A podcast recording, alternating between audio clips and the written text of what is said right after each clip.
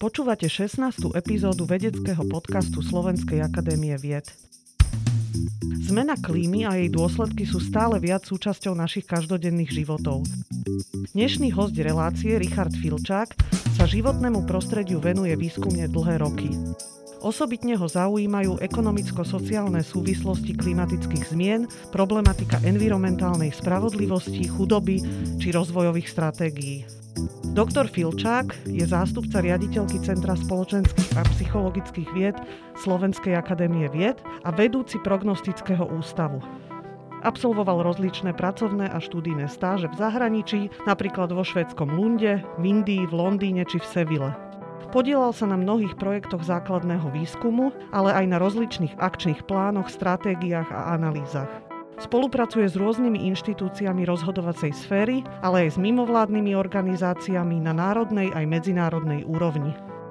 Aplikáciu poznatkov pritom chápe ako pomyselné budovanie mostov či prepájanie vedeckej práce so širšou spoločenskou realitou. Dnešnou reláciou vás bude sprevádzať Sonia Luterová. Pán doktor, vitajte u nás. Ďakujem pekne za pozvanie.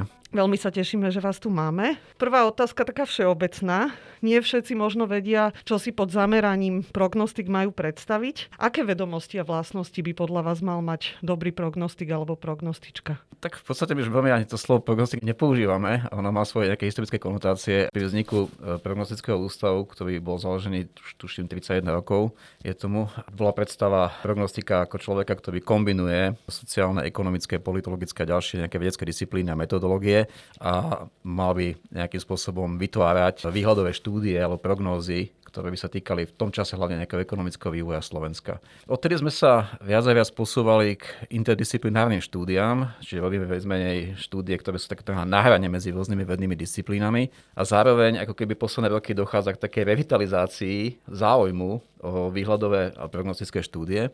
Vidíme to v Európskej únii, kde komisár Ševčovič mal okrem iného portfólia na starosti aj prípravu ročných výhľadov Európskej únie, ktoré by sa snažili identifikovať hlavné hrozby, hlavné príležitosti a hlavné nejaké smery, aké ktorými sa mala venovať potom verejná politika. Čiže pre mňa, ak by som to mal použiť to slovo prognostik, tak pre mňa to je hlavne teda výskumník, ktorý troška pracuje interdisciplinárne a zaujímajú ho trendy. Teda tie minulé, ale aj tie budúce. Orientuje sa v tom, akým spôsobom sa vyvíjalo Slovensko, alebo Európa, alebo globálne svet v rôznych aspektoch a akým spôsobom tieto predikcie pracovať s nimi v budúcnosti a vytvárať nejaké scenáre možných alternatív to ma teda zaujíma aj z hľadiska tej identity toho prognostika, že čiže vy vlastne na tom pracovisku ste ako keby ľudia, odborníci z rôznych odborov, ktoré nejakým spôsobom spolu hraničia alebo sa prelínajú, ale ako to prebieha medzi vami tá dynamika, že je toto vôbec téma, že kto čo vyštudoval, kto má aký pohľad, kto sa čím cíti byť, lebo predsa len to, že tam není tá, ako keby ten dážnik spoločný, alebo čo je teda tým dážnikom?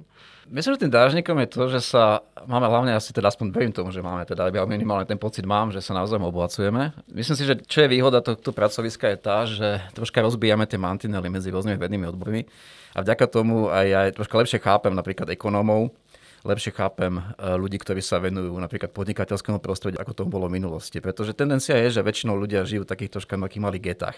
Ja som sa dlhé roky venoval environmentálnej politike a keď žijete vlastne v tom svete, tak všetci proste žijú stále v tom problematike zmeny klímy, žijú stále v nejakom pocite environmentálnych ohrození a podobne. A zrazu zistíte, že sa rozprávate s ekonomami, pre ktorých to vôbec nie je téma, pretože pre nich je téma ekonomický rast. No a práve takéto prepojenia myslím si, že vytvárajú rôzne synergie, ktoré sú veľmi zaujímavé. Myslím, že nás posúvajú ďalej. Zatiaľ teda nemáme žiadne nejaké konflikty, aspoň ich neviem, že by niekto sa proste nejakým spôsobom nezhodol kvôli tomu, že má pohľad na vec z hľadiska nejakej sociológie a niekto z hľadiska ekonomie skôr naopak. A myslím, že sa tak troška ako keby navzájom vychovávame a troška si rozšírime obzory, ako napríklad rozmýšľa iná vedná disciplína, alebo ako rozmýšľajú iní ľudia sú z vášho pohľadu aj nejaké úskalia tej interdisciplinarity? Lebo ja sama teda pracujem často interdisciplinárne a mám pocit, že niekedy je ako keby problémom už len si nastaviť spoločný slovník alebo nejak si porozumieť. Čiže aké sú tie úskalia, ako ich vy prekonávate u vás teda na pracovisku? Tak úskalia asi hlavne to, aby sme sa už neozbehli úplne na rôzne smery a ja niekedy to hovorím, že už niektorí kolegovia majú pocit, že sú nejakí jazzoví muzikanti, že im dáte notu a zaimprovizujú na 15 minút, ale pointa je, že musíme hľadať hľadať nielen teda interdisciplinaritu, ale určité hranice, čo vlastne chceme robiť. A to je možno hlavná úloha vedenia ústavu, identifikovať tie hlavné smery. My máme nejaké tri, ktorými sa hlavne venujeme. Tým prvým je teda, už ste spomínali, zmena klímy v nejakom kontexte ekonomických sociálnych aspektov. Tým druhým je zmena priemyslu a trhu práce, priemysel 4.0, digitalizácia, veda a výskum. A ten tretí je trh práce možno aj z hľadiska takých marginalizovaných skupín, sociálneho podnikania, akým spôsobom zmierňovať dopady nejakých trendov z hľadiska nejakého sociálneho, vlastne nejakej sociálnej inklúzie. A ako prebieha váš výskum? Pracujete skôr s veľkými súbormi za počítačom alebo chodíte aj do terénu? Ja som, ja som v podstate venujem environmentálnej sociológii, čiže môjim hlavným nejakým tým metodológiou sú terénne výskumy, kvalitatívne výskumy, ale čím ďalej viac, keď dávame dokopy tým pre akúkoľvek úlohu, tak to vlastne kombinujeme. To znamená, že napríklad teraz riešime projekt e, z Horizon 2020, ktorý sa týka dekarbonizácie a budúcnosti nejakej hornej nitry, kde mám v týme ekonómov, ktorí robia kvantitatívne analýzy trhu práce, k nejakej výkonu podnikateľského prostredia, ktoré ja potom doplňam tým, že napríklad na vzorke napríklad malostredného podnikania robím hĺbkové rozhovory s podnikateľmi a snažím sa vlastne tie čísla, ktoré mi dajú kolegovia, tie grafy a tie koláčové grafy a priamky a tak ďalej, interpretovať cez prízmu toho, kde sú tie dôvody poklesu alebo e, rastu, kde vidíme vlastne tie problematické miesta, ktoré častokrát tam tá kvantitatívna analýza jednoducho nedá. A to si myslím, že to je vlastne taká budúcnosť a to sa vlastne už systematicky snažíme robiť, aby pri projektových tímoch sme kombinovali práve kvantitatívne a kvalitatívne metodológie. Kam ešte vás váš terén zaviedol? Spomínali ste Nitru, viem, že vy ste sa venovali aj problematike marginalizovaných komunít, čiže ja kde som... všade ste boli v teréne? No ja mám trocha problém s tým, že ja som pre zelených príliš sociálny a pre sociálnych som príliš zelený, takže niekedy mám pocit, že padám medzi dve stoličky, lebo aj v jednom to je dvom tábore sa nám tak dívajú troška tak divne, že to, čo sa vlastne aj montujem. Ale čo ma dlhodobo zaujíma je presne otázka environmentálnej spravodlivosti, to znamená, akým spôsobom napríklad dekarbonizácia alebo transformácia, alebo fakty ako zatváranie bani, alebo deindustrializácia v 90. rokoch vplýva jednak na životné prostredie, väčšinou samozrejme pozitívne, keď ste zatvorili továrne v Gelnickej doline, tak jednoducho to životné prostredie sa radikálne zlepšilo. Dnes tam prídete a vidíte ruiny rozpadajúcich sa tovární na kopci, na ktorých rastú stromy zo strechy ale zároveň vidíte, ako ten región dramaticky vlastne poklesol, čo týka nejakých sociálnych indikátorov zamestnanosti a ako svojím spôsobom upadá alebo zaostáva. To ma potom vlastne priviedlo čiastočne ako štúdiu marginalizovaných rómskych skupín, pretože častokrát Rómovia sú takí troška ako sa hovorí ten kanárik tej bani, že sú poslední, ktorí napríklad bývajú najímaní vo firmách a sú prví, ktorí bývajú vyhadzovaní z tých firiem. Čiže snažil som sa pozrieť vlastne na marginalizované skupiny práve cez prízmu životného prostredia. To sa nejakým spôsobom nabalovalo, časom sme sa pozreli na to, aký majú prístup k vode, ku kanalizácii a snažili sme sa nejakým spôsobom analyzovať, aké sú možnosti verejných politík alebo financovania riešiť tie hlavné problémy marginalizovaných skupín, ktoré sa často týkajú aj otázky prírodných zdrojov, teda už tie spomínané vody. Teraz robíme taký menší výskum, kde sa pozeráme na manažment odpadov, alebo sa pozeráme na to, ako sú mnohé lokality vystavené pravidelne záplavám, pretože sú v oblastiach, ktoré sú jednoducho vonku z tých hlavných osídlení a majú rôzne mentálne hrozby, ktoré na nich vplývajú. Zaujíma vás vo vašich výskumoch aj, ako vnímajú tieto zmeny vo svojom prostredí ľudia bežní? Lebo viem si predstaviť, že ako ste uviedli ten príklad s tými továrňami, mne jak antropologičke hneď to evokuje, že pre tých ľudí vlastne to môže znamenať niečo úplne iné ako pre nás zvonka, keď tú situáciu vnímame a úplne iné súvislosti tam vnímajú.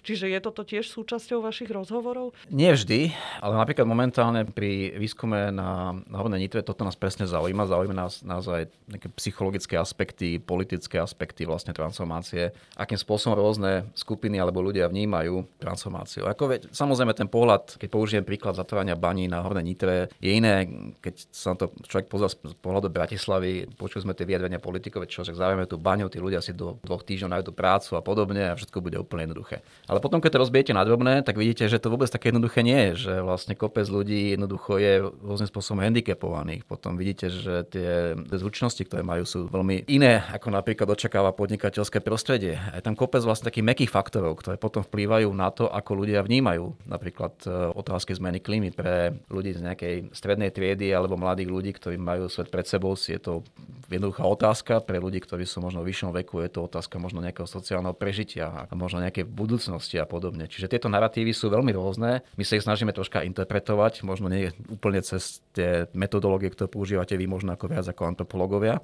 ale samozrejme, že ovplyvňujú výsledok tak ekonomických alebo aj sociálnych aspektov transformácie alebo dekarbonizácie alebo ďalších vecí, ktoré skúmame. Tomuto by som sa ešte rada vrátila a hlavne k tomu teda, že akým spôsobom potom tieto dáta sú nejakým spôsobom zhodnocované, že či vlastne počúva ako keby treba tá decízna sféra aj na tento typ informácií, ale ešte predtým by som rada sa vrátila k vám, že ako ste sa dostali na Savku vlastne a teda keď ten prognostický odbor je trošku taký ako keby efemérny, taký, alebo taký tekutý, alebo ako to nazvať, tak čo ste teda vy konkrétne študovali a ako ste sa dostali sem? time. Tak ja som študoval šeličo a veľmi dlho, takže aj moja cesta je troška klukatá. Nie je to taká klasická cesta. Proste človek vyštuduje vysokú školu, spraví si doktorát, potom zostane na Akadémii vied alebo na škole. Ja som vlastne najprv vyštudoval prírodeckú fakultu na, tu na Bratislave, potom som študoval environmentálnu manažment a ekonómiu vo Švédsku, potom som si bol doktorát z environmentálnej politiky a sociológie v Budapešti na Stredovskej univerzite. No a popri tom som stále nejakým spôsobom pracoval na projektoch, hlavne na Balkáne, v Turecku, na Ukrajine, Gruzínsku. To boli rôzne rozvojové projekty, ktoré boli skôr zamerané na to, akým spôsobom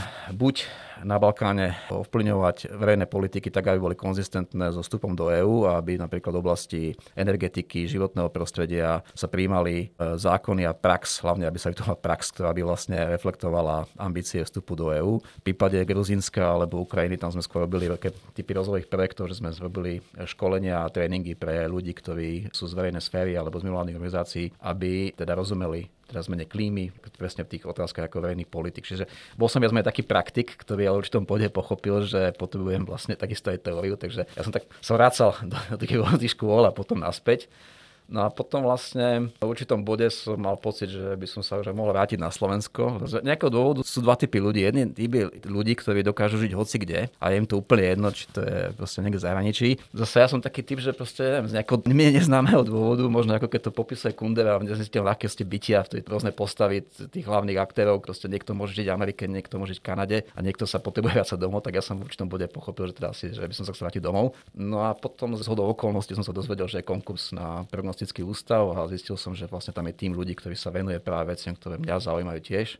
No z nejakého dôvodu ma vybrali. Je vám táto práca dostatočne dynamická, lebo viem si predstaviť, že to tempo možno je trošku iné ako tej predošlej vašej dráhe? No, povediac, keď sa bavím o dynamike, tak tie posledné týždne je to už tak dynamické, že už mám to ja som je takmer dosť, pretože som zistil, že som už momentálne buď lídrom, alebo som zainteresovaný v nejakých 6 alebo 7 projektoch a myslím, že už pomaly som nemal voľný víkend asi tak 3 alebo 4 týždne za sebou. Čiže výhoda mojej práce je možno v tom, alebo tie dynamiky v tom, že pracujem na rôznych výskumných projektoch s úplne rôznymi ľuďmi. Do obedu mám seminár s 13 partnermi partnermi v rámci Horizontu 2020 o metodológii prípravy e, výskumu prípadových štúdií dekarbonizácie. Po obede riešim projekt zelených inovácií, kde spolupracujeme s našim sesterským ústavom v a robíme vlastne s Charkovom a Užerodom. Popri tom teda študenti a ďalšie veci. Čiže tá práca je dynamická, ale čo by som sa povedať je to, že tá práca na Slovenskej akadémie vied je taká dynamická, ako si urobíte. Vlastne, že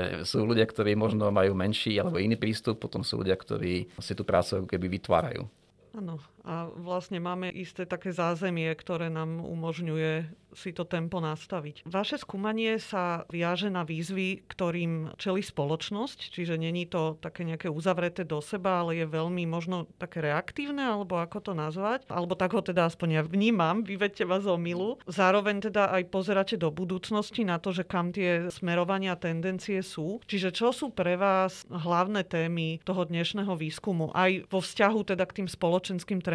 Spomínali sme environmentalistiku a tieto súvislosti sú ešte nejaké také iné veľké témy, ktoré tam rezonujú naprieč tými projektami? Určite, tak by som vám spomenul, že vlastne minulý sme dokončili spolupráci s agentúrou životného prostredia a výhľadové scenáre pre prírodu do roku 2050. Dlhodobo je pre mňa fascinujúcou témou záväzok Slovenska dekarbonizovať vlastne uhlíková neutralita do roku 2050. Proste ako my sme prijali záväzok spolu s ďalšími európskymi krajinami, málo ľudí si uvedomuje, že tento záväzok sebe obnáša neuveriteľnú rekonštrukciu celej ekonomiky tohto štátu.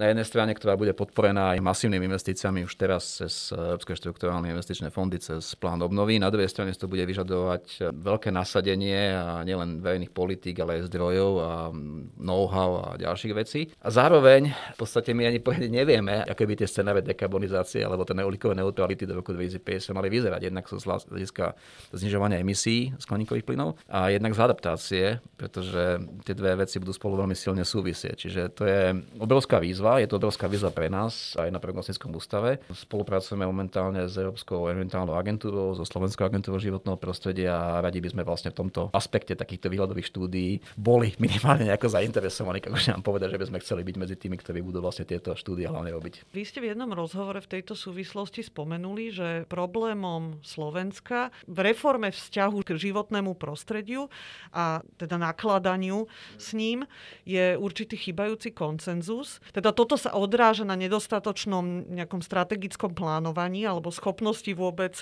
uchopiť to. Ako vnímate úlohu vedeckej obce a treba aj konkrétne prognostikov v dosiahnutí takéhoto koncenzu?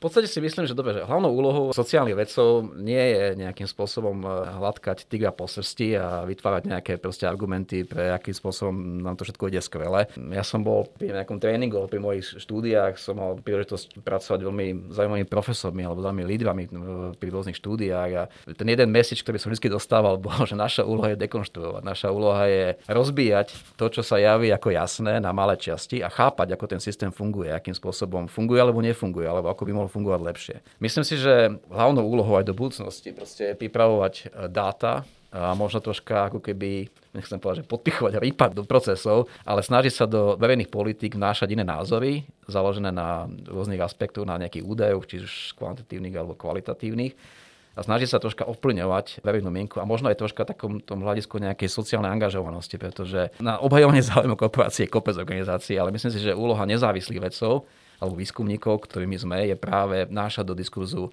aj minoritné hľadiska, možno aj z pohľadu marginalizovaných ľudí alebo ľudí, ktorí sú proste vystavení iným efektom a ovplyvňovať proste ten proces tak, aby bol čo možno, chcem povedať, že najmenej bolestivý, ale možno najoptimálnejší spôsobom riadený. Čiže dávať ako keby hlas tým, ktorí ho nemajú alebo nevedia ho nejakým spôsobom možno naformulovať alebo vyjadriť svoj názor tak, aby boli počutí. Jednak to, ale jednak do toho naše aspekty, ktoré niekedy sú veľmi zámerne prehliadané. To sú práve otázky napríklad, e, neviem, sociálneho štátu alebo akým spôsobom transformácia, aj keď sa bavíme o nejaké uhlíkové nevete 2050, bude svojím spôsobom, mal by mala byť sociálne spravodlivá. A to nie je aspekt, ktorý si myšľame my vlastne už celom vienku vlastne tejto dekarbonizácie je veľmi silný sociálny aspekt, ktorý to vnáša Európska komisia.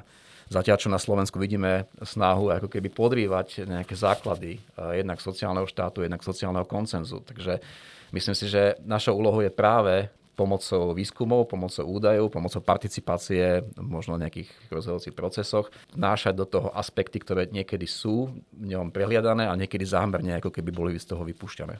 Áno, no a niekedy je to také bytie hlavy o betonový múr. Každopádne máte pocit, že to smerovanie je pozitívne, že ako keby vznikajú v tej betonovej stene nejaké pukliny, alebo ste optimistom v tomto? Táto otázka je dosť komplikovaná, pretože má viac aspektov, ako sa to pozrieme. Z hľadiska Slovenska som mierny optimista z viacerých dôvodov, pretože napriek tomu marazmu, ktorý tu často okolo seba vidíme, sme jednak súčasťou Európskej únie, ktorá má veľmi strategické myslenie a strategické smerovanie, a keď to niekedy tak nevyzerá a sú tu proste rôzne hlasy, ktoré majú pocit, že nás Brusel nejakým spôsobom drtí a ničí a predpisuje nám to nejaké uhorky alebo pomazankové másla. Ale realita je taká, že keď sa pozrieme, akým spôsobom dnes plánuje vývoj Čína alebo už aj Spojené štáty americké, akým spôsobom funguje Európska únia, tak všetky tieto krajiny si uvedomujú, že proste musia masívne investovať do zmeny svojho nejakého ekonomického a sociálneho modelu.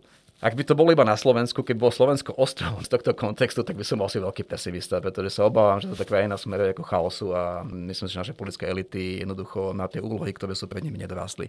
Ale jednak ten kontext nás nepustí, takže to je možno pozitívne, preto som mierny optimista. Zároveň keď sa pozriem na to zase prognosticky z dlhodobého trendu, akým spôsobom sa budú impakty napríklad zmeny klímy prejavovať Európe a Európa nebude ostrov, akým spôsobom proste jednoducho celé časti Severnej Afriky budú jednoducho nevhodné pre polnohospodárstvo, bude rast tenzia na Strednom východe a podobne, tak som skôr pesimista, nakoľko vlastne tieto tlaky budeme schopní ako Európa zvládnuť bez toho, aby sme nerušili vlastné princípy ľudských práv, aby sme nestrieľali utečencov niekde v Stredozemnom mori. A zároveň ako sa dokážeme vyrovnať s tým, že jednoducho ten svet bude iný, ako si myslíme. A jednoducho ani tie opatrenia, ani tá dekarbonizácia, uhlíková neutralita 2050 s tým s veľkou pravdepodobnosťou jednoducho nepohnú, pretože jednoducho robíme príliš málo a príliš neskoro. Niektoré tendencie spoločenského vývoja možno predvídať, inokedy sa zrazu situácia otočí a tie okolnosti sú odrazu úplne iné. Hovorím to v súvislosti s pandémiou, s COVID-19. Aké výskumné podnety vám súčasná situácia priniesla? A možno dalo to aj nejaký iný pohľad na tie témy, ktorým sa venujete? No, keď sa vrátim k tej prvej časti vašej otázky, tak Borges povedal, že v budúcnosti je isté iba to, že bude iná, ako si predstavujeme, takže tá miera neistoty a to, čo vlastne možno v nejakých chvíľových štúdiách voláme divoké karty, ktoré vlastne prídu z ničoho a majú obrovský impact a zmenia celý ten systém, vždy fungujú. Zároveň ale sa ukazuje, aspoň teda to, to bolo pre mňa možno takéto poučenie z tohto, že ten systém, ktorý momentálne máme, máme, je strašne robustný. A teraz to neviem z takého pozitívneho, obdivného pohľadu na to, akým spôsobom momentálne funguje globálny a lokálny kapitalizmus. Ale ukazuje sa, že tie zmeny, ktoré budú nutné ktoré bude potrebné spraviť jednak s tým, ako teda sa mení demografia, ako nastupuje priemysel 4.0, mení sa trh práce, mení sa situácia kvôli zmene klímy, si budú vyžadovať určité zmeny politik, ale určitú verejnú podporu. A čo ma kríza naučila možno, čo keď tu mám povedať jedno poučenie, je tá, že ten systém je veľmi robustný. Ľudia v podstate chcú rýchlo návrat tam, kde sme boli v roku 2000 19, 18. Všetci majú tú predstavu, že ten najlepší možný svet, aký sme zažili, bol vtedy a rýchlo chceme späť, chceme to 100% ekonomický rast, chceme zase cestovať a chceme zase mať tie vzorce spotreby, ako sú teraz a nechceme nejakým spôsobom meniť to, čo tu vlastne bolo. Ale na druhej strane jednoducho tie zmeny budú nutné, bude musieť dôjsť skôr alebo neskôr jednak ku radikálnej ekologickej daňovej reforme. Budeme sa musieť baviť, akým spôsobom budeme možno to, čo navrhol Bill Gates a ďalší, ako daňovať stroje, akým spôsobom riešiť to, že Slovenská republika starne a z jednej z krajín tam ale jednu z najmladších populácií Európe budeme jedna veľmi rýchlo krajina, ktorá má jednu z najstarších populácií. A toto všetko si bude vyžadovať veľmi citlivú a veľmi senzitívnu politiku. Zatiaľ, čo to, čo vidíme dnes, e, ide úplne opačným smerom a ideme, čak konec koncov tak po niektorí netaja, že obdivujú systémy ako napríklad Singapur a podobne, čo sú vlastne neoliberálne diktatúry trhu, ktoré jednoducho vylúčujú obrovskú časť populácie z všetkých možných procesov. Čiže toto bude asi veľmi zaujímavé a bude to oveľa komplikovanejšie a ja si pamätám, ako sa moji niektorí moji kolegovia vytešovali, ako klesajú emisie počas COVID-19 a ukazovali mi grafy, Ježiš Maria, to je paráda, ako sa zlepšila kvalita ovzdušia a podobne. A problém je, že väčšina ľudí na to proste jednoducho absolútne nereaguje a je im úplne jedno, že aká je kvalita ovzdušia. Možno toto je ďalšia vec, ktorú by sme museli pracovať s verejnosťou, akým spôsobom tieto témy prekladať do jazyka vlastne denného života, jednak z hľadiska nejaké sociálnej inklúzie alebo z hľadiska zdravia alebo kvality života a ďalších vecí. To je ako ďalšia úroveň možno vedeckej práce, o ktorej sme dneska ešte nehovorili, lebo jedna vec je to posúvanie vedeckého poznania tej rozhodovacej sfére a druhá vec je treba spopularizácia alebo nejaké šírenie toho poznania, citlivovanie verejnosti a prinášanie nových tém do toho širšieho spoločenského diskurzu. Robíte aj takéto nejaké projekty? V poslednom čase sa vlastne snažíme viac e, výslepy našich aktivít jednak propagovať. Jednak nadvezujeme rôzne spolupráce s mimovládnymi organizáciami, samozprávami, s ministerstvami a je snaha, aby to prepojenie bolo čím ďalej väčšie. Myslím si, že v tomto smere sme ušli do dosť veľký kus cesty. Participujeme v rôznych pracovných skupinách, poradných orgánoch a, a tak ďalej a tak ďalej v rôznych aspektoch. Takže ten prenos si myslím v našom prípade je značný. Samozrejme, ako ste hovorili predtým, že niekedy to je také, že frustrujúce, že vlastne ako je to bek na dolu tráť a zdánlivo sa nič nedeje. Na druhej strane, ja to beriem tak, že možno keby niekto proste vystúpil teraz z tejto krajiny a vrátil sa 10 rokov naspäť v čase a videl, ako napríklad vyzerala nejaká diskusia, alebo tu politik, alebo ďalšie veci, možno pred nejakými 10-15 rokmi, tak by asi ten rozdiel videl. My ho nevidíme, pretože samozrejme sme jeho súčasťou. Čiže ja si myslím, že na jednej strane možno tá vrcholá politika je sám svet o sebe, ale na tej úrovni tých vlastne decizných orgánov podľa mňa za posledné roky došlo k obrovskej profesionalizácii štátnej správy, došlo k obrovskej profesionalizácii ľudí. Samozrejme, že nie všetkých, ako obyčajne. A to sa prejavuje v tom, že aj tá kvalita diskurzu, príjmania zákonov, verejných nejakých diskusí je oveľa vyššia ako bola prognostik asi musí byť veľmi trpezlivý, nie? To je asi taká vlastnosť, ktorú musí mať, nie je to tak? Ja si myslím, že to je, trpezlivosť je niečo, čo musí mať každý človek, ktorý sa podiela na výskumoch, pretože niekedy tie výsledky sú strašne komplikované, pomalé, chce to čas, nič nie je rýchle, respektíve sú veci, ktoré sú rýchle, ale potom aj tak vyzerajú. Rubrika buď alebo. Elektrína alebo vodík? Elektrína. Prečo? Pretože elektrina je širší koncept. Vodík je zaujímavé médium, pokiaľ teda sa bude vyrábať zelený vodík na výrobu elektriny alebo energie z vodíka, potrebujete energiu, ktorú môžete mať buď z nejakých obnoviteľných zdrojov energie alebo teda zo zemného plynu. A elektrina je paradoxne, ako keď niekedy súboj Teslu s Edisonom a celý svet sa elektrifikoval a rozsvietila sa tu na prezidentská záhrada a je tam dnes tabulka, tak eh, sa vlastne ako keby vracame zase do veku elektriny. Elektrina bude poháňať naše auta, budeme mať batérie v domoch, ktoré budú cez ne akumulovať energiu energiu, keď sa vráte domov, tak si ju zapnete. Čiže celý svet prechádza takou druhou vlnou elektrifikácie. Tá prvá bola, keď sme mali doma žiarovku. Tá druhá revolúcia, ktorá je pred nami, sa volá batéria. No to je asi vzrušujúce obdobie, ktoré sa chystá pre vás ako človeka zorientovaného, nie? Bude to veľmi zaujímavé. Zase, zase to má tiež ďalšie rôzne sociálne aspekty, ako pretože vlastne tieto technologické zmeny, riešenia sú dosť drahé a nie každý na nich bude mať. Elektrifikácia napríklad automobilového priemyslu bude obrovskou revolúciou, ktorú takisto bude mať veľké dopady na rôznych ľudí a bude veľmi zaujímavé to sledovať a analyzovať, akým spôsobom to pôjde alebo nepôjde. Do práce chodíte autom alebo pešo? MHD a keď môžem, tak na bicykli. Bicyklujete aj cez víkendy? Rád by som, rád robím také dlhé trasy, že si zoberiem bicykel idem na 5 alebo 6 dní niekam do hovora a podobne, ale momentálne tým, ako sa zavrela krajina, tak toto je asi to, čo mi popri konferenciách a medzinárodných stretnutiach chýba momentálne najviac tak to je paradox, lebo ľudia masovo vyšli do lesov a vy ste sa stiahli do svojho kabinetu alebo do pracovne. No, mňa to baví skôr také tie dlhé trasy s takým poznávaním, že sa vyveziem napríklad, neviem, vlakom do Drážďa a potom idem z Drážďa do Prahy. A vlastne pozorujem svojím spôsobom to také pozorovanie kvalitatívne, vlastne pozorujem, ako funguje krajina, ľudia, čo sa stavia, ako funguje doprava, ako funguje napríklad turistický ruch a podobne. Čiže to troška ako v podstate, nech sa povedať, výskum, ale skôr ako je to dosť času na to, aby človek nejako vnímal. No a to Bratislava okolie troška už mám príliš prechodenú. Mám už pocit, že tu poznám každý kameň. Pracujete radšej pri hudbe alebo potichu? V zásade potichu. Jedine, ak som niekedy v nejakom prostredí, že je tam hluk, tak si pustím niečo do sluchátok, ale hudba mi v podstate vadí pri práci. Preferujete odborný servis, alebo si viete aj sam opraviť veci? Núdza ma naučila opravať bicykel, pretože na niektorých dlhých trasách sa mi stalo, že som zostal niekde v lese a vysieť, tak to som jedine zvládol, a čo týka ostatných vecí, tak sa musím priznať, že som dosť nepraktický. Máte elektrobicykel? Nie. Aký máte k nemu vzťah? To bolo veľmi rázne a rýchle nie. Pri ostatných ste sa zamysleli. Mám nemu veľmi ambivalentný vzťah, pretože si myslím, že tie tenzie, ktoré vidíme teraz napríklad tu na kapotoch, proste, že tí elektrobicykle, ľudia, ktorí by v živote nezvládli trasu cez kopce, teraz objavujú na turistických chodníkoch a tie bicykle majú niekedy 30 kg, čiže ak do niekoho vrazia, tak tam môžu niekoho zabiť. A myslím, že by to malo byť nejakým spôsobom regulované. Zase na druhej strane beriem tak, že pokiaľ niekto dôchodca alebo jednoducho nevládze, tak to je pre neho dobrý spôsob, akým sa troška hýbať. Ale myslím si, že pre zdravého človeka, ktorý je v produktívnom veku, je bicykel príliš skoro.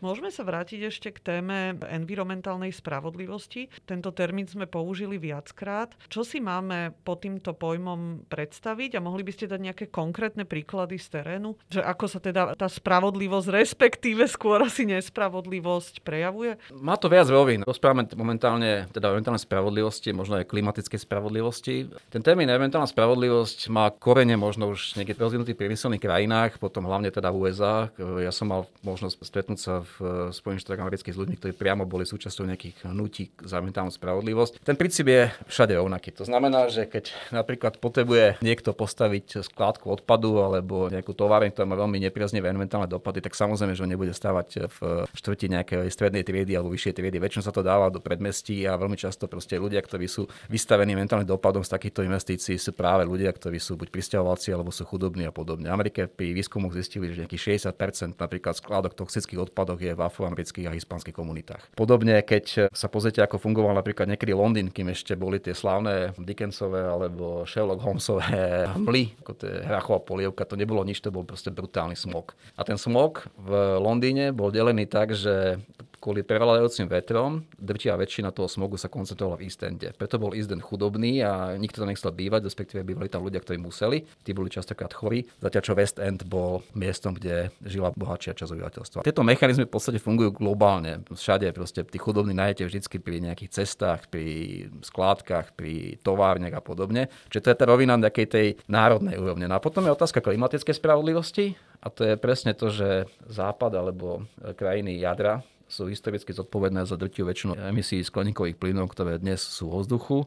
A krajiny ako Bangladeš alebo Afrika, ktoré jednoducho produkujú nejaké 3% alebo menej e, globálnych emisí skleníkových plynov, budú tie, kde vďaka zmene klímy nebude možné polnospodárstvo, kde nebude možné žiť v oblastiach okolo oceánov, pretože sa zdvihne hladina vody. A to budú ľudia, ktorí si to vlastne svojom odnesú. Čo samozrejme otvára zase zaujímavé otázky, kto má za to platiť a kto bude vlastne kompenzovaný a akým spôsobom, pretože samozrejme nikto nechce platiť a nikto nechce ani znášať výsledky toho, keď napríklad nastala migrácia kvôli zmene životného prostredia. Keď stiahneme ten národný pohľad na environmentálnu spravodlivosť e, do nášho kontextu, na Slovensko. Čo by mohli byť také príklady vlastne? Tých ľudí, ktorí trpia alebo sú zaťažení tou environmentálnou nespravodlivosťou. My sme robili v tomto smere hlavne výskumy na marginalizovaných rómskych komunitách. Priznám sa, že aj kvôli tomu, že v prípade rómskej komunity je to ľahšie definovateľné, pretože väčšinou máte jasnú hranicu, kde kto žije, ale nie je to iba otázka Rómov, ale je to otázka v podstate chudobných ľudí. Častokrát, keď e,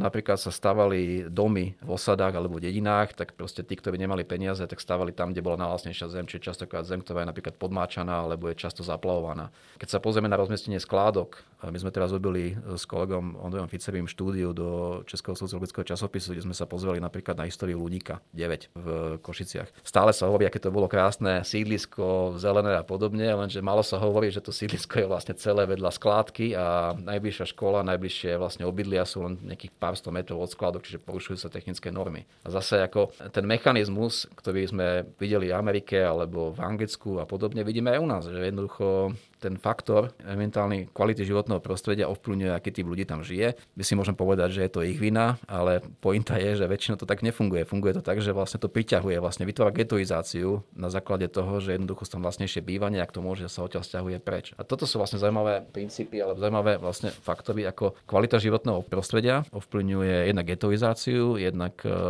zdravie obyvateľov a častokrát tých najzraniteľnejších, ktorí majú najmenej prostriedkov, aby sa nejakým spôsobom chránili.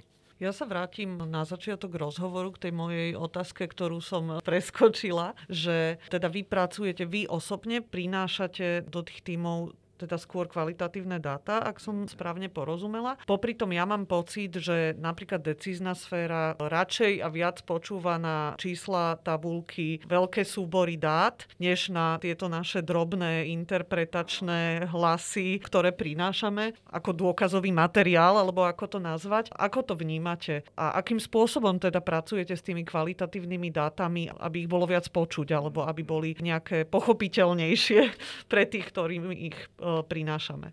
No, možno začnem z kraja. Ja som už pomaly dosť alergický, počujem slovo, teda ten slogan slávny hodnota za peniaze. Ako, lebo akože fajn, hodnota za peniaze, ale poďme sa baviť o externalitách, pretože veľa z vecí, ktoré vidíme okolo seba, má určité environmentálne alebo sociálne externality. Čo máme rozumieť pod externalitami? Čo je to externalita? Veľa ľudských činností alebo ekonomických činností má rôzne e, externé dopady alebo externé vplyvy, ktoré nie sú zarátané do ceny výrobku alebo do ceny služby. Ako klasický príklad z literatúry je uholná elektráreň, ktorá produkuje veľkú mieru znečistenia. Ak sa pozrieme, ako je cena elektriny vyrobenej tej elektrárni, tak sa zarátávajú náklady, fixné náklady, personál, cena uhlia a tak ďalej. Ale napríklad sa nezarátáva to, že dĺžka života v okolí elektrárne, kde je ten najväčší spád, môže byť o 5 alebo 10 rokov priemere nižšia, ako je na iných miestach krajiny alebo sveta. Čo zároveň, keby sme mali vyčísliť tú externalitu, tak ju môžeme vyčísliť aj ekonomicky, že povieme si, že koľko vlastne prínos tých ľudí a koľko vlastne stráca ekonomika tým, že tí ľudia žijú kratšie, alebo aké sú náklady napríklad na zdravotnú starostlivosť. To je externalita, vlastne negatívna externalita výroby elektriny z uholnej elektrárne. Táto externalita samozrejme nie je braná do ceny výrobku. Čiže keď sa bavíme o tom princípe uh, hodnota za peniaze, tak fajn, ale potom by to malo byť hodnota za peniaze takisto brať do úvahy tieto externality. Alebo to môžu byť externality sociálne pri niektorých činnostiach. Aj. Môžu byť aj pozitívne, ale väčšinou sú to negatívne. Samozrejme, že je problém, ako to vyčísliť, pretože tu sa dostávame na veľmi tenké pole. Je veľmi ľahko spočítať, koľko stojí na uhlia. Je veľmi ťažké spočítať, aká je cena života, neviem, 500 ľudí ročne, ktorí umrú predčasne. Ale sú už na toto mechanizmy a to je práve takéto pole, kde si myslím, že kvalitatívne a kvantitatívne výskumy môžu spolupracovať a pokúšať sa to transplantovať do nejakej väčšej aj čísel. Aj keď ja nie som veľký zastanca väčší číslo, pretože čísla veľmi často zavádzajú a jednoducho sociálna realita je tak komplikovaná, že sa nedá zmestiť do jednej tabulky a do nejakého stĺpca. Keď sa vrátim tej druhej vašej časti otázky, áno, je to komplikované, áno, samozrejme, že väčšinou tá decízna sféra chce vidieť, koľko to stojí a podobne, ale myslím si, že veľa argumentov, ktoré vnášame aj my, ale ďalší ľudia do tohto diskurzu sa nejakým spôsobom prejavuje. Myslím, že aj pri napríklad nastavovaní financovania nejakých opatrení alebo politikách jednoducho je snaha, aby boli zachytené napríklad nejaké nepriaznivé efekty pri rôznych aktivitách a toto vám nedajú čísla, to vám väčšina dá práve kvalitatívny výskum, ale kvalitatívne nejaké výsledky, akým spôsobom napríklad bude mať niečo vplyv na ľudí. Čiže predsa sa tá doba zmenila oproti tým ranným 90. rokom. Toto je možno dobrý príklad, nie? No, tak záleží, či máte ten pohľad, že ten pohár poloplný alebo poloprázdny. Ja si myslím, že určite sa to mení. Druhá vec je, že jednoducho je určite taká generačná obmena. Jednak, ako som už aj hovoril, dnes keď ste napríklad v pozícii vysokého štátneho úradníka alebo ľudí, ktorí proste rozhodujú o veciach, tak už nežijete vo váku. Väčšinou tí ľudia cestujú, proste chodia na rôzne mítingy, stretávajú sa s ďalšími ministerstvami. Je tu rámec politik Európskej únie, ktorú musíme implementovať a kam vlastne nemôžeme ako keby utiecť od toho. Čiže je to určite lepšie. Samozrejme, že sa na to môžeme pozrieť z tej perspektívy poloprázdneho pohľadu, že by to mohlo byť rýchlejšie, efektívnejšie a že krajiny, dáme tomu ako Fínsko, akým spôsobom funguje politika, ale ani tam to nie je úplne rúžové, takže neexistuje žiadny nejaký ideálny stav, ide len o to približovať sa čo najviac k najlepšej praxi. Mnohé témy, ktorým sa venujete, sú veľmi také pálčivé. Mne to prípada, že ako také nejaké žonglovanie s takými žeravými uhlíkmi alebo čo. Aký máte vy z toho osobne pocit? Ste hovorili, že závisí to od toho, že či vnímam pohár ako poloplný alebo poloprázdny. Ja mám pocit, že vás to ešte neubilo. Aký máte pocit zo seba vy? Ako ja, to vnímate? Ja, ja rád citát eh, Kinsa, brilantného britského ekonóma, ktorý, keď sa pýtali, ako to vidie do dlhodobom horizonte, tak povedal, že do dlhodobom horizonte sme všetci mŕtvi. Takže myslím, že proste ide o to, že sme tu tu a teraz, môžeme niečo spraviť. Nečakám, že slovenská veda minimálne v sociálnej oblasti spraví teraz nejaké dievu do sveta, ale to nespravení západ. No myslím, že v určitom zmysle sa obec sociálne vedy vlastne viac menej vyčerpali. Tak ako vidíme stagnáciu napríklad v muzike alebo vo filmoch, kde ten vrchol bol možno nejakých 60 70 rokoch, vlastne odtedy vlastne iba opakujeme to, čo bolo 50 krát nejaké povedané. Ale skôr si myslím, že to je také obdobie také tíšiny, po ktorej prídu nejaké zlomy. My momentálne máme pocit, že sme proste uviazli ako neviem, ten Kolumbusové lode niekde na mori, kde vietor nefú fúka a všetko je nejaké strašne pokojné, ale tie búrky sú pred nami a bude musieť na ne reagovať aj sociálne vedy, tým, že budú musieť možno znova prehodnotiť niektoré paradigmy teórie otcov zakladateľov a možno sa vrátime späť možno k Marxovi a Weberovi, ale z iného pohľadu, aby sme lepšie pochopili fungovanie súčasného kapitalizmu. Čiže tie výzvy tu sú, aj keď sa nám to zdá momentálne, že je tu nejaká tišina, ale robíme, čo môžeme. Rubrika Veda versus viera. V čo veríte? Možno, že verím v to, že existujú ešte stále normálni a dobí ľudia. verím v to, že pokiaľ človek e, si nájde proste svoju niku, jednak teda v rámci svojej práce, alebo aj v rámci nejakého vzťahu s ľuďmi, alebo vlastne nejakých spolupráce a výmeny názorov, tak je ten život v celku znesiteľný a zároveň nesmierne zaujímavý. Ako sa vaše zaujatie pre životné prostredie odráža vo vašej každodennosti alebo vo vašom živote? Žijete ekologicky? To je dobrá otázka. Myslím si, že áno. Tak nevlastním auto, čo už pomaly, keď niekomu poviem, tak vyzerám ako, že som nejaký divný. Ale priznám sa, že keď napríklad idem na terénny výskum, tak si ho požičiam, pretože nemám inú možnosť, pretože jednoducho napríklad pri niektorých e, lokalitách sa nemám šancu dostať nejakou verejnou dopravou. Snažím sa ten svoj vplyv na životné prostredie minimalizovať, aj keď teda hlavne nejaké cestovanie, ktoré bolo niekedy dávnej histórii pred covidom, asi moju uhlíkovú stopu značným spôsobom e, zvyšovalo. Ale takisto ako proste viem, čo môžem v tomto smere ale má to svoje limity. Aký bol váš uh, najlepší zážitok z vašej vedeckej kariéry? Čo vám tak napadne prvé? nejaká udalosť, alebo pracovná cesta, alebo stretnutie s niekým, koho ste predtým len čítali?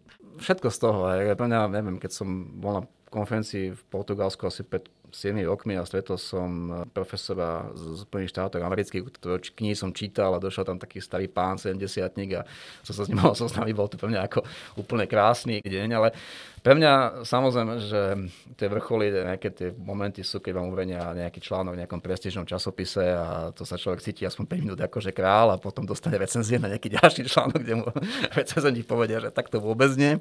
Čiže je to svojím spôsobom krásna práca, ale častokrát veľmi frustrujúca, pretože jednoducho idete stále s kožou na trh a stále musíte na sebe pracovať, aby ste to, čo vlastne publikujete, alebo to, čo niekde poviete na konferencii, bolo nejakým spôsobom solidné, aby ste vedeli zdôvodniť svoje názory, zároveň v kuse idete do nejakej konfrontácie s ďalšími ľuďmi, a, u ktorých názory môžete brať a môžete si o nich myslieť svoje, ale ja rád hovorím, že vlastne poďme robiť vedu na nejaké solidnej úrovni ako vrcholový šport. To, že vlastne ste zabehli stovku pred dvoma rokmi, už dnes nikoho nezaujíma, aj keď teda samozrejme máte nejakú tú tvoje sivičko ale podobne, ale ide o to, či tú stovku zabehnete aj o rok alebo o dva roky a či budete držať krok s trendami. Čo je na jednej strane možno pre niektorých frustrujúce, na druhej strane človeku nedovolí nejakým spôsobom zaspať na tom, čo robí a musí stále proste pozerať okolo seba a snažiť sa držať krok. Takže toto je možno to, čo ma prvé napadne o tých z vedy. Čiže vlastne vedec je taký adrenalín junkie. Mm, ja si myslím, že tí, ktorí to robia akože solidne, tak áno. A pokiaľ ten adrenalín nemajú, tak uh, potom buď už im je to jedno, alebo nemajú ten správny prístup, pretože poslať napríklad článok do časopisu, kde potom dostanete tri zdrucujúce kritiky, alebo možno menej zdrucujúce kritiky, na to si človek musí vybudovať určité ego, aj určitý prístup a musíte si proste trocha aj veriť, ale na druhej strane musíte počúvať aj tie hlasy, pretože častokrát moja prvá reakcia je, že Maria vôbec to nepochopili. ale, ale potom to začnete čítať a pochopíte, že oni to pochopili, ale úplne inak ako vy a už sa musíte konfrontovať s tými ďalšími názormi. Čiže je to troška aj adrenalín, pretože musíte byť troška ako svojím spôsobom spôsobom pripravení na to, že nesedíte v kúte, ale stále svojím spôsobom idete do nejakej arény, čo budí nejaký adrenalín. Zvykli ste si na to už vy osobne za tie roky? Vybudovali ste si hrošiu kožu? No, si pamätám, že keď som dostal prvý článok, došli recenzie, tak som ich 3 dní nebol schopný otvoriť, lebo som sa toho bál. Teraz už otvorím viac menej za 3 hodiny, ale stále má to, ako samozrejme, je to stále adrenalín, stále to je konfrontácia. Myslím, že som si trocha zvykol a by mi to možno aj chýbalo, keby som to nemal. Ako vyzerajú u vás sobotné rána? sobotné ráno vyzerajú výborne, pretože väčšinu sobotu spím. Z nejakého dôvodu, neviem prečo, ale za tie posledné roky som mi ustanovil taký biorytmus, že sobotu mám voľnú. Už potom nedelu mi to už nedá, už sa ňom za počítač, ale sobotu sa snažím, pokiaľ nie je nejaký horiaci termín, takže väčšinou sa snažím relaxovať a musím zabehať, alebo proste len si čítam alebo pozriem nejaké filmy. Čiže sobota je fajn. Dajte nejaký dobrý tip na knihu alebo film alebo seriál. Čo ste videli naposledy alebo čítali? Naposledy som eh, čítal Stefana Hejma eh, Kryžiaci to je plná fascinujúca kniha, vlastne to pohľad e, na západný front e, z pohľadu jednotky, propagandistickej jednotky americkej armády, akým spôsobom vlastne vidia ten boj proti fašizmu, ale zároveň ako sa tam proste prejavujú charaktery rôznych proste oportunistov a rôzne proste ekonomické záujmy a podobne. Rozmýšľam, ktorý film ma tak v poslednom čase nejak veľmi oslovil. Alebo e, seriál dajte. Seriál. Možno pozeráte seriály. Pozerám aj seriály aj filmy. Pozerám aj seriály aj filmy. Pozeral som veľmi zaujímavý seriál eh, indický z Mumbaja. V podstate niečo ako taký ako krstný otec eh, len v indickom kontexte. Tým, že som strávil niekoľko mesiacov v Indii, tak ma to prostredie úplne fascinovalo. A zároveň ma úplne fascinovalo, ako sa India vlastne za nejakých 10 rokov zmenila. Aj podľa teda tej popkultúry. Keď som bol v Indii prvýkrát pred neviem, 10 rokmi, vlastne viac už to bude nejaký 15, tak napríklad v televízii nebolo možné zobraziť bosk medzi mužom a ženou. Tá spoločnosť bola úplne pruderná, oveľa viac vlastne kontrolovaná aj mediálne. A teraz vlastne vidím, ako tá popkultúra indická sa úplne približuje našej. Vlastne ako keby ten globálny systém kultúry, chápania, robenia filmov, seriálov valcuje proste celý svet. Ďakujem vám veľmi pekne, že ste prijali naše pozvanie. Bolo to veľmi obohacujúce a dúfam teda, že sa opäť stretneme niekedy na budúce. Ďakujem pekne za pozvanie. Dramaturgicky sa na dnešnej epizóde vedeckého podcastu Slovenskej akadémie vied podielali Katarína Gáliková a Sonia Luterová. Technická podpora Martin Bystriansky. Ak sa vám náš podcast páči, dajte o ňom vedieť aj svojim priateľom a priateľkám. Každé vaše zdieľanie nás poteší.